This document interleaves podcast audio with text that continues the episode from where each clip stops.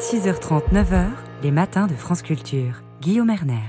François Saltiel, dans votre monde connecté ce matin, vous revenez sur des documents internes qui révèlent les failles de Meta, incapable de préserver les jeunes utilisateurs des prédateurs sexuels. Oui, le groupe euh, Meta, qui détient entre autres Facebook et Instagram, est une nouvelle fois dans la tourmente suite à la diffusion de documents compromettants. Alors pour bien comprendre cette affaire, retour en décembre dernier, au moment où le Nouveau-Mexique et son gouverneur démocrate Raúl Torres attaquent Meta en justice, coupable selon lui de ne pas protéger les mineurs des violences sexuelles, abus et autres sollicitations en ligne à caractère sexuel. Pour étayer cette action, le bureau du procureur a mené pendant plusieurs mois une enquête secrète en créant des comptes leurs d'enfants de moins de 14 ans. Ils ont prouvé la forte exposition d'images pornographiques vers des mineurs qui n'avaient rien demandé, la possibilité d'échanger impunément un fort volume de contenu pédopornographique, et ils sont même parvenus à créer le profil d'une mère fictive qui a pu proposer sa fille de 13 ans à la vente en créant une simple page et le tout sans être banni par les services de modération. Alors Meta est accusé de ne pas se donner les moyens d'agir pour sécuriser ces plateformes.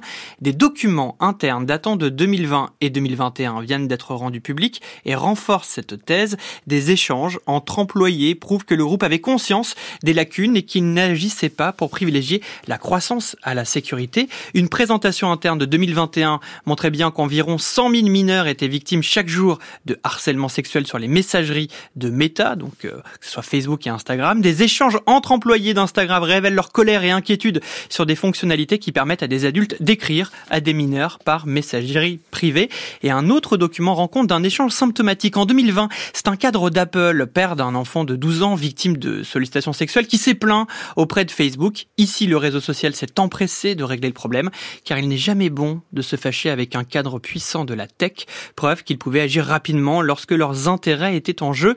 Pour le procureur du Nouveau-Mexique, cela prouve la réticence historique de la société à établir des dispositifs de sécurité appropriés. Et quel avenir pour Meta suite à ces nouveaux éléments? Alors le groupe dirigé par Mark Zuckerberg va être sommé de s'expliquer devant le Sénat américain. Ce sera le 31 janvier, euh, convoqué avec euh, d'autres grands patrons de la tech. Ils vont devoir se justifier. Et hasard du calendrier, cette convocation arrive quelques jours avant leur 20e anniversaire. Facebook est entré dans nos vies connectées un 4 février 2004. 20 ans, euh, c'est un âge propice pour faire le bilan entre le scandale Cambridge Analytica, à l'origine d'une manipulation de l'opinion, les déclarations, vous en souvenez, de la lanceuse d'alerte française Haugen, et aujourd'hui, ces documents qui prouvent la passivité de la direction.